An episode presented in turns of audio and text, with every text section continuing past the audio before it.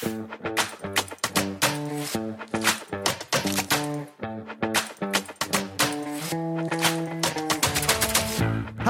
good morning, good afternoon, good time to listen to podcast whenever you are hearing this, and welcome back to What's Happening Now with me, Sam Hampson.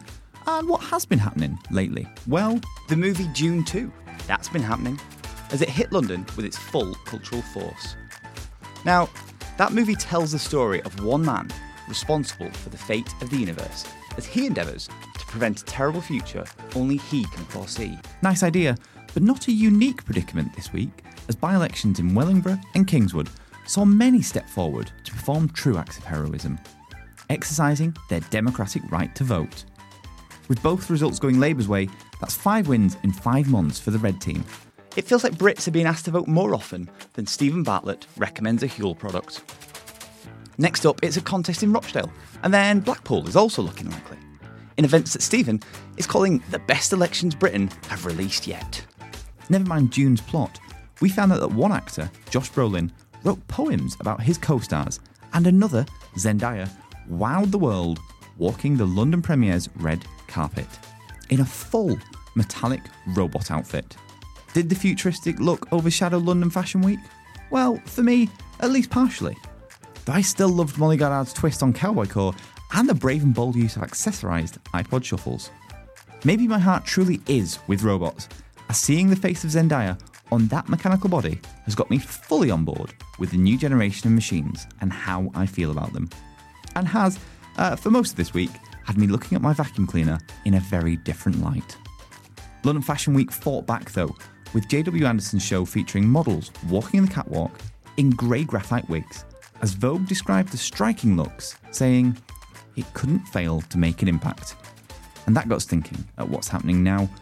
Do those grey hairs make an impact? How do we, more generally, talk and feel about getting older? And as a man who has got some grey hair and has had it since he was 14 years old, when will I finally get asked to be a model?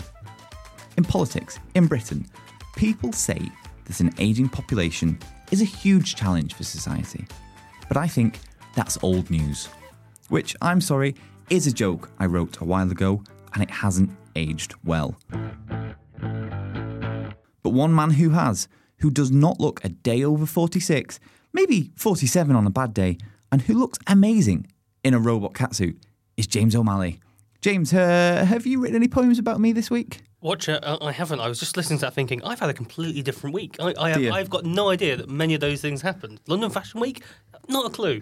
Do you know what? I was writing that and I was like, what has been happening? And there's some pretty depressing things happening in the world. So this was meant to be a light-hearted uh, opening to a topic of aging.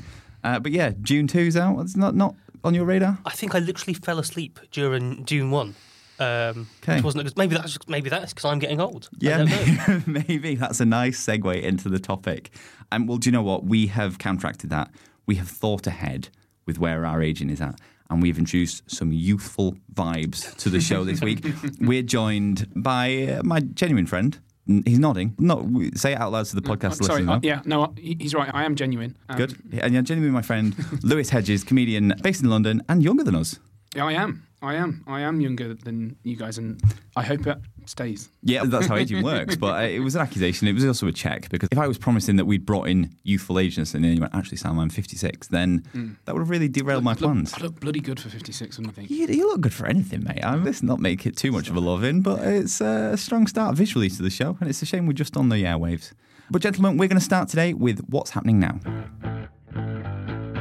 James, we're talking aging this week, and very helpfully, you have found a story on that theme. Yeah, I found a story about an old man. Stop me if you've heard this story before, but we've got a RAF veteran who's going to walk around a field to raise money for charity. Pardon? This is apparently this is Corporal. I think it's CPL. That's Corporal, isn't it? Donald Elsom from Annfield Plain in County Durham. He's only 94 years old, so he's going to walk around this field 95 times just in time for his 95th birthday. Does his daughter want a spa or something? What, what's, what's happening here? This is this feels familiar.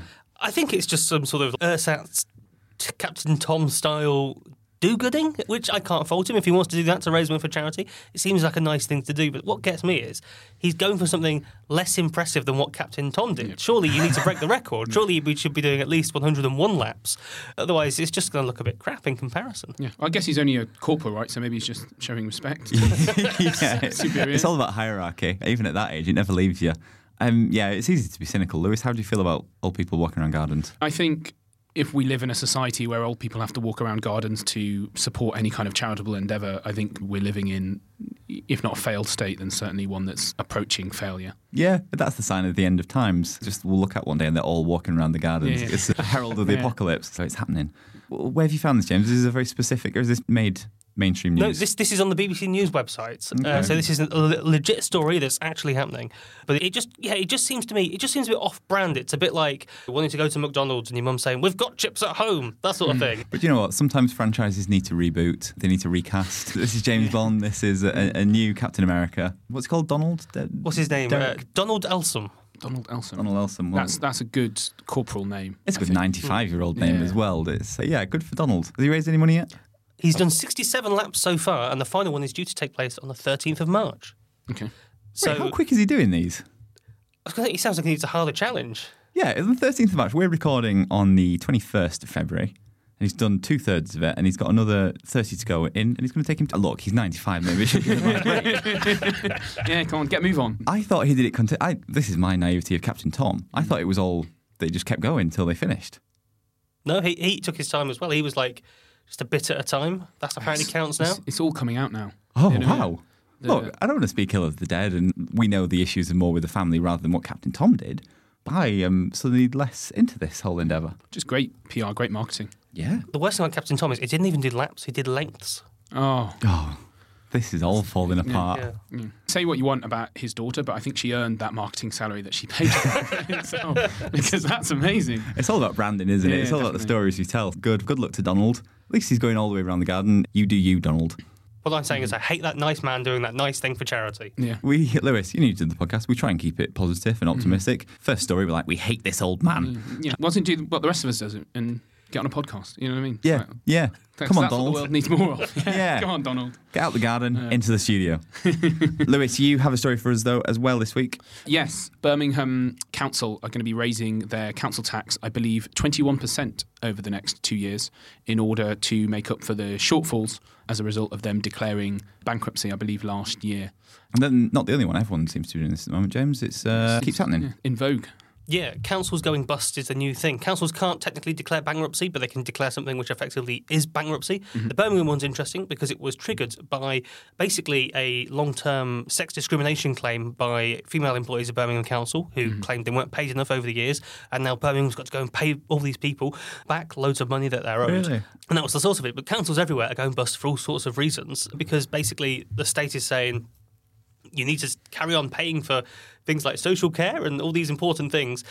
And then Okay. they're not giving councils the money to actually pay for it. This is going to keep happening. And I imagine by the time people actually listen to us talking, several more councils are probably going to be teetering on the verge as well. So it's not just loads of sexist councils. They've not all got the same problem. No, I think yeah, I think yeah, as as James rightfully pointed out, yeah, Birmingham has that kind of specific issue. I think they they owe, God, I think it's three quarters of a billion pounds at this point. Oh, so- okay, that's a lot of laps It's a of a garden to raise the lot- money. Yeah, Donald Berg, get move on.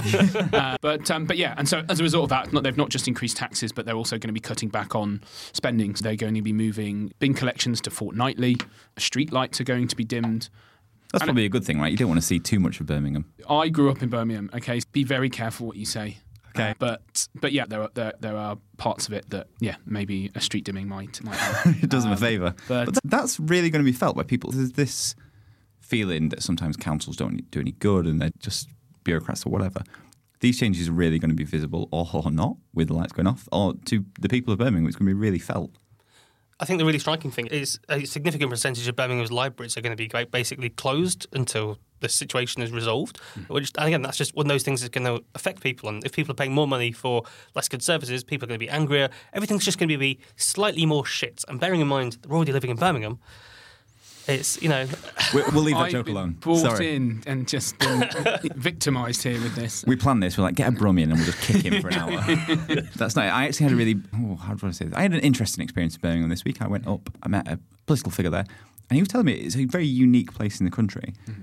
that there's something like 14 areas that are Labour and 14 that are Conservative. Forgive me if the numbers are wrong, but he was saying it's a unique city because Andy Street's the mayor as a Conservative in there. Mm. It's a very balanced thing. So mm. Politically, it's tough. There's loads of areas of the country that are losing the money and going to be mm. the same thing. But this is a key battleground with a mayoral election coming up. Yeah, no, it's very interesting. And I always find, and I'd be interested to get James's view on this kind of more generally, how less engaged people seem to be in terms of voter turnout with local elections, whereas it's the local politics that tends to have the biggest effect on their day to day lives, right? Mm. Local local elections always have significantly lower turnout. I think that you can look at usually around sort of forty percent rather than the sort of sixty percent we expect for general elections. But yeah, councils do actually matter. It's boring to think about, but yeah, it is actually worth paying attention to who's in charge of the council or what's going on because just boring things like planning decisions or local services that does actually matter. It's not politics, and this might blow a lot of people listening's minds. Is actually more than just posting on po-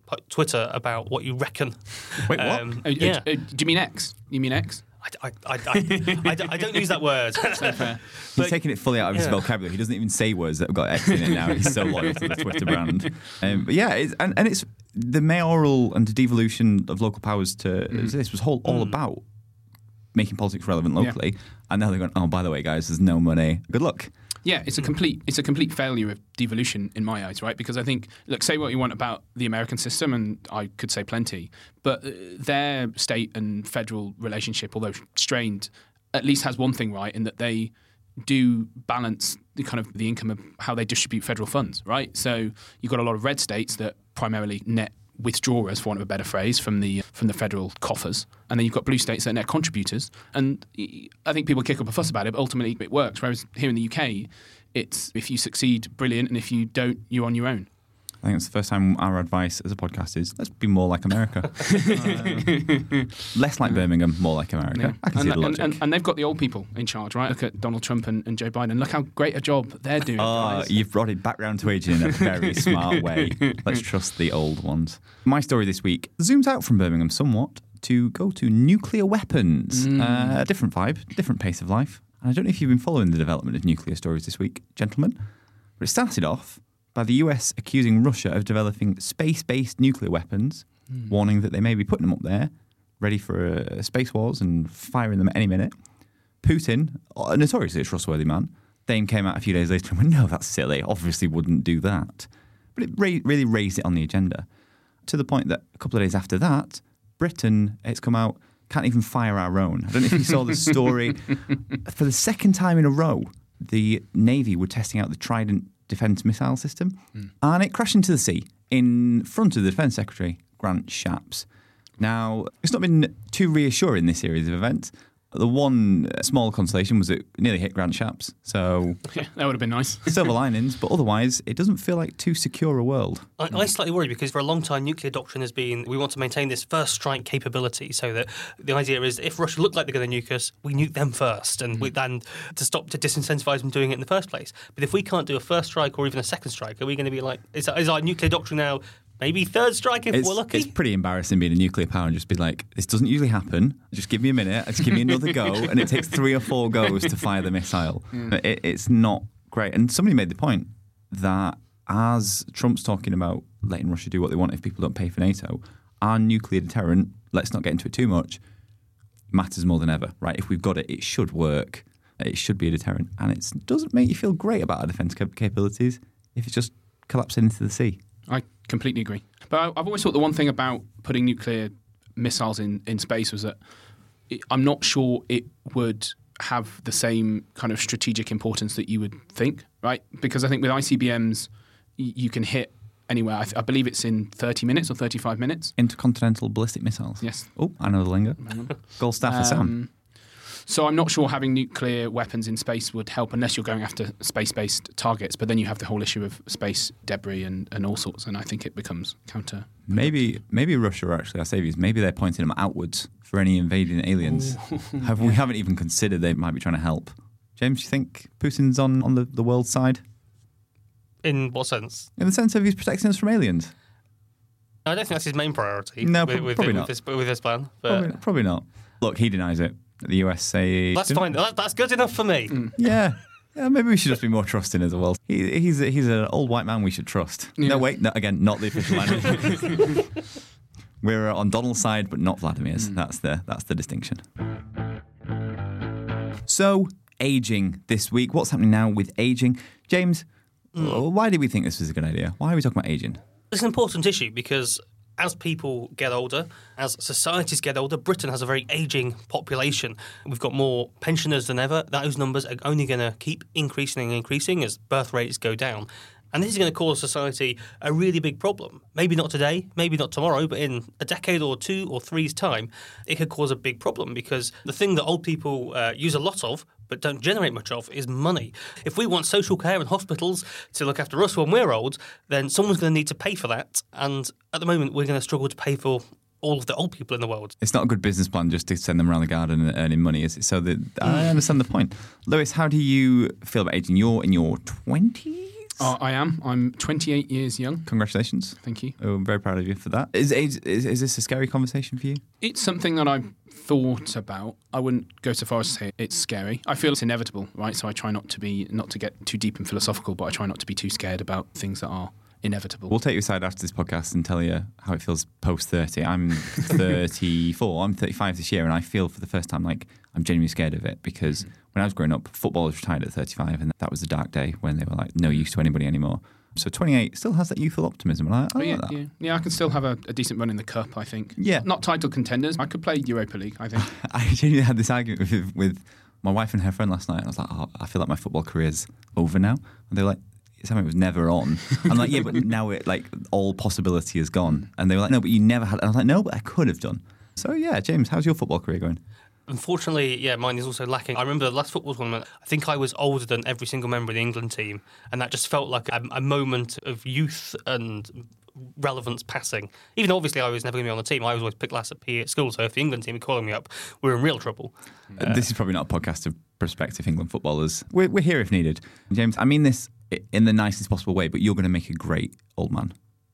what makes you say that? I just think people have a vibe, right? People have an energy, and I feel like you're halfway there. I do feel like I sometimes I feel like I was born as a 50 year old trapped inside the body of a much younger, albeit very unhealthy man. Yeah. Where's your journey at? How are you feeling about getting older? I'm feeling massively racked with anxiety about it because currently I'm in the midst of losing my hair. I'm, I'm glad this isn't a video podcast uh, today because basically you would see a man in denial. We, So- we keep trying to make it one, and you keep going, no, that's not yeah. allowed. I currently look like basically a fat Friar Tuck uh, in that most of my head now. Notoriously thin, Friar Tuck. Well, you know, it's just the big bald dome of a head. That's basically my head now, but I've still got the hair on there because uh, if you look at my face from directly at the front, you'd look at me and think maybe he does have some hair left. Uh, but if you look at me from any other angle, which mercifully I do not have to do, Yeah. uh, you'll go, "What is this pathetic man No, no, living no. in denial about the reality of his?"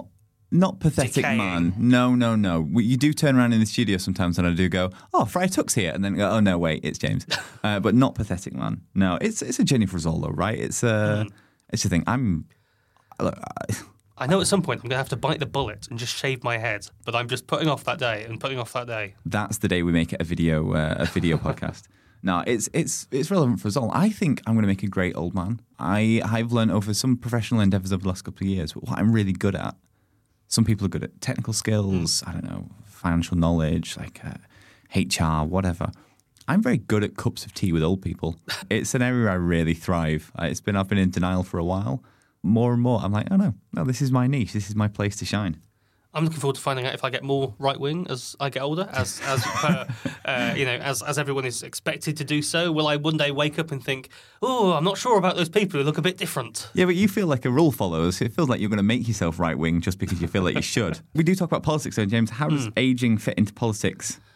So we're ruled by a gerontocracy. A what?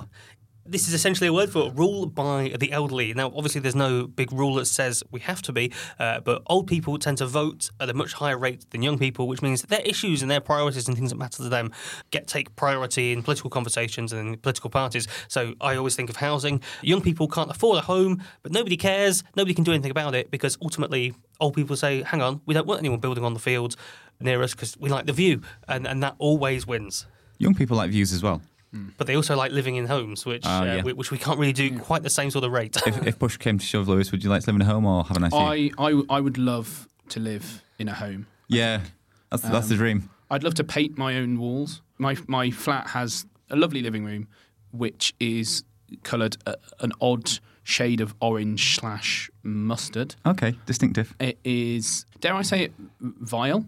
And can't do anything about it. So yeah, I'd love to own my own home. But to echo what James was saying as well, it's not just in housing, but like HS2 is a classic example, mm. right? The cost per mile of that first leg was obscene. Yeah, yeah, yeah. Mainly because we had to dig tunnels so that people wouldn't have to see the train tracks, and it's just ridiculous. It is. What do you think is the biggest priority for young people today that gets ignored? Because there's a campaign for votes at 16 that pops up every once in a while. Mm-hmm. I'm too old now. I've not spoken to a 16 year old in, in a long time, thankfully. What would change if younger people were engaged in politics, do we think? I think we'd see even more MPs on TikTok and Snapchat, which I think is only bad for our public discourse. It would be, uh, yeah. I wouldn't see them. I, I, I do have a TikTok account. My brother, who's only a couple of years younger than me, he regularly sends me TikToks to try and convert me. Mm-hmm. And then I'll log on every six months or so and find a big pile of them to get through. And I go, oh, it's too much for me. I'm not doing it. Yeah, it might be wasted on me. James, are you on TikTok? I'm not. I, I don't understand it. It scares me. I'm an old man now. Okay. Who does support votes at 16? Politically, where are we at with that? Is that still relevant? Yeah, so it's sort of an issue which has been in the background for, for decades now. The Lib Dems and the Greens and the SNP, they all support votes for 16 year olds, and a bunch of civil society organisations do as well. The Labour Party is interesting on this because though their National Policy Forum has come out and said we want votes at 16, this is the sort of Byzantine Labour group who theoretically decide policy, they want it. But I suspect as soon as it gets to an election and just as soon as Keir Starmer has to say something, this is one of those things that's just going to get shoved under a carpet and hope no one notices because it just seems like the sort of distracting issue from Labour's sort of core priorities at the moment. And of course, the Conservative Party pretty much don't support it because why would they when they're the party of the older people, older voters who vote for them? It really does feel like not so much is going to change here. We can talk about this on what's happening now and dream dreams of changing the world, but uh, it's pretty, feels pretty embedded. And I think probably a good example of that is the House of Lords, right? That's full of old people. The House of Lords is a really strange institution. Obviously, people are appointed there now, uh, but historically, people were just there because they were born there. But it means that They were born in the House of Lords. or they were, they were born in, they were born into the House of Lords because because their dad was a lord, so they get to be a lord. That was how we used to think it was a good way to run things. Or their mum? Us- Usually the dad, I Oh, think. okay, that's how society Um, works. Okay. But um, the really, uh, for example, the current um, father of the house, the oldest person in the House of Lords. I don't think they technically use the name father of the house for the House of Lords, but anyway, the oldest person in the House of Lords. He's the one um, responsible for creating all the babies that get born into the House of Lords, right? Possibly. Okay. The, the one who served the longest is, is David Trefgarne. I don't know if I pronounce that. Second Baron Trefgarne. He became a lord on the 3rd of July, 1962. That's 61 years ago. He must be really good at it by now. He was 19 when he became a lord. So Wow. back in, maybe back then they were going, oh, look at these all these young lords. How irresponsible and young were they? I don't know. Sat in the House of Lords scrolling on TikTok. yeah, yeah. but but yeah, now he's still there now, and the oldest member at one point was 98 years old, and now the youngest member of the House of Lords is 30. Is just 30. Do they retire? No, there's no formal process for the Lords to retire. This is what's strange. This is why uh, it's. It was controversial that a 30 year old uh, Boris Johnson advisor was appointed to the House of Lords and Charlotte Owen. Charlotte Owen. Oh, Great Um, knowledge. yeah, it's the and, only um, Lord, lo- lady. I know. And the, and the, the Welsh nationalists, Plaid, um, um, they've also appointed a 27 year old to the Lords now. And the reason that those appointments are controversial isn't just because what do these young people know about anything, but it's because they could be making our laws now for the next most of the next century. I thought you were going to say because they're women and the old men don't like it. But uh, no, we're that's a win. They're okay with that bit. That's good. Uh, But we need a we need a balance, right? Young people and old people. Yeah, I've always thought the theory of the House of Lords a good one. I think it's the practice where it falls apart, right? I like the idea that you have people that aren't necessarily politicians involved in making our laws because they they don't have the the issues of having to campaign and gain election and, and what have you, right? So Well, I mean, can- the 98 year old is going to really struggle to door knock for a few hours at a time. It's, it's yeah, going to be so true. Yeah, yeah, he's too busy doing laps on the garden. Yeah. Um, I, I was going to say, there's an amazing thing about the House of Lords. This is yeah, this is slightly related to aging. Before the House of Lords was entirely hereditary. Now it's appointed, so the government or various others will nominate people who will go into the Lords. And Tony Blair, when he was in office, he reduced the size of the House of Lords. There's currently 850 odd sort of official lords, but only 600 or so actually ever get to sit in there or are allowed to sit in there. But this is what's crazy about the way they fix the Lords because reforming the House of Lords is a really slow process. They have House of Lords elections, and these are the weirdest elections. So, if someone from the House of Lords, if one of the hereditary peers dies or, or retires, they have an election for another hereditary lord. So we still have hereditary members of the House of Lords. And then these elections are just voted in by other members of the House of Lords. And so you'll get these sort of weird poshos from. Weird poshos, the technical yeah, term. Yeah, Okay, that's right. the technical term. And uh, who will put forward these little manifestos, these little four lines going, oh, please vote for me. I'm in good standing. I've got, I own this much land or something. I don't know what they It say. feels like the House of Lords version of student politics. Uh, Um, Yeah, it's very much so. And then, and then on, on the strength of 30 votes or whatever from other members of the Lords, there'll, there'll be a new member of the legislature brought back, brought in to vote and make our laws. It's very strange. Future career path, though, Lewis, is that? Uh, Uh, oh, I'd, I'd love to sit in the House of Lords. You get paid by the day to just sit in there. I think you get an attendance allowance. You go in and sign the book, and then you get about three hundred pounds or something like that. and if they're old, they probably just like sitting there. Yeah. Easy money. Um, Easy yeah. money. It's the House of Lords is meant to be having experts in, and the, the the young appointments were controversial, not just on age but credentials as well, right, James? Yeah, the sort of average member of the House of Lords is supposed to be someone fairly august, later in career, an eminent scientist or a big a charity CEO or a business leader or someone like that who can bring their many years of expertise into writing the technical details of all our laws and weighing various things up. Yeah, I'm. I always find it odd when I see young politicians now because I'm in my my mid to late thirties, and now whenever I see a, an MP who was born in the nineties, I just think. What do, what do they know? I know You're- more you're than that. the old person now, I- James. that- This is happening. so, so I, I can sort of, I get it. They've barely lived in the real world. How can they know what's best? Lewis, give me your dream House of Lords. Not not all six hundred, but you've got I don't know three. You've got three votes. Great question. First off, I, yeah, to echo what I said earlier, I agree. The theory should be they should be like philosopher kings, right? But instead, hmm. we have Michelle Mone and Lord Alan Sugar. Yeah. So I'm, I'm not wild about that. Dream House of Lords already taken care of. I yeah, guess. so true. Yeah. Fine. Who would I have in the House of Lords? Dua Lipa. Yeah, I fair. think she'd do a great job. Yeah. Uh, and also would be very good, I think, at promoting politics for younger people. Right? make it relevant. Um, exactly. I'd, I wouldn't vote for Dua Lipa because she's in the House of Lords, but I'd support her. Mm-hmm. I'd support her whatever she chooses to do. Yeah, easy Um, to get behind. James, do you know who Dua Lipa is? No. I, I, I know the name. I, I couldn't tell you any, any further information about this person. I love that you could reel off names of 98 year old House of Lords members, and you like Lewis says Dua Lipa, and you're like, Mm-hmm. do not know who that is. Uh, okay, Dua's in there, It's just a TikTok thing. kind of. She's big on TikTok, I think. She, she's a she's a pop star. Oh, She's okay. big on everything, James. Yeah. Look her up. Who else? Who else would I have? I think we should have some comedians in there. I would say.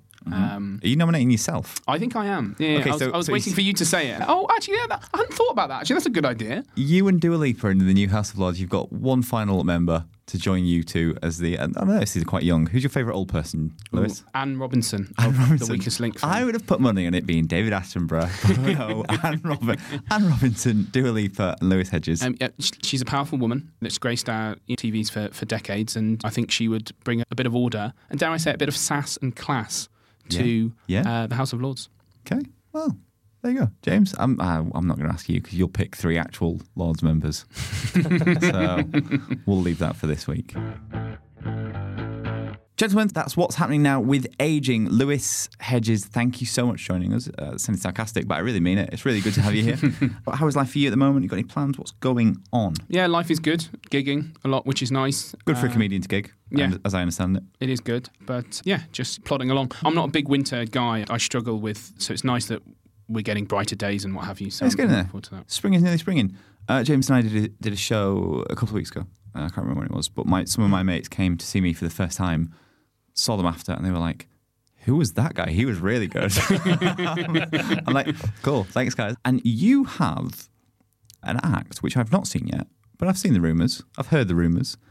Can you explain Maya Angelou-Dini to us, please? Yeah, I'm. I'm so glad you asked, Sam. So Maya Angelou-Dini is a character that I do, who's a a feminist magician who performs very bad magic tricks to try and ultimately fail to pick up women in the audience. Basically, This is an act. I, I- I heard the name Maya Angelou-Dini, and I'm like, I think I can guess. But then the mechanics of it and actually how it appears on stage, I need to go and see this. James, we'll go and see Maya Angelou-Dini soon. That's a What's Happening Now social coming up. Sounds good. James, what's your your plans? What's life look like for you right now? My life is currently recovering from the cold. You can probably hear in my voice. I'm Do you know what? I usually ask you this at the start of the show, James. What's going on? How's how's your week? And Well, this is, this is the thing. I, I had a big plan this week. Over, over the last weekend, I was thinking, no, I'm going to do something interesting so I can talk about it on the show with Sam. Because every week, it's Yeah. so you ask me what you've been doing, and I'm like, oh, I don't know, looking at my computer. Yeah, Th- yeah. This week, I, I was going. I had tickets booked to go to a museum. That's quite exciting. I could talk to you about the Romans or something. you could. But alas, I was struck down by a cold, and so just Mm. had to spend more time looking at a screen and feeling sorry for myself. You were foiled. Oh, Yeah. I'm so sorry to hear it. Going to a museum, I thought you were going to go to the House of Lords. Huh? That's next week. You can't, you can't go every week. Uh, big week I am actually going to go to the Lords in March, hopefully. on official business. Fingers crossed. I hear. Guys, thank you very much for your time. This has been What's Happening Now with Aging. I'm Sam Hampson. Thanks to James O'Malley as ever, Lewis Hedges, and our producer, Adrian Bradley.